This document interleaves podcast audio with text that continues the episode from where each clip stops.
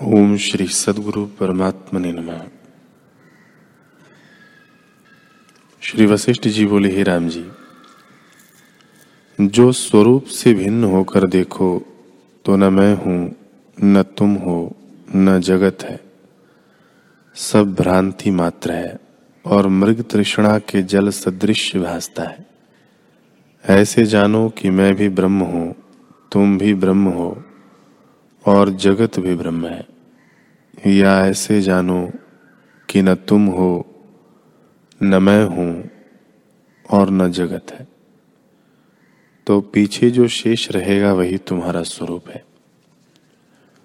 जिन पुरुषों को ऐसा निश्चय हुआ है कि मैं, तुम और जगत सब ब्रह्म है, अथवा मैं, तुम और जगत सब मिथ्या है उनको फिर कोई इच्छा नहीं रहती। और जिनको इच्छा उठती है, उनको जानिए कि ब्रह्म आत्मा का साक्षात्कार नहीं हुआ। जब भोगों की वासना निवृत्त हो और संसार नीरस हो जाए, तब जानिए कि यह संसार से पार हुआ अथवा होगा।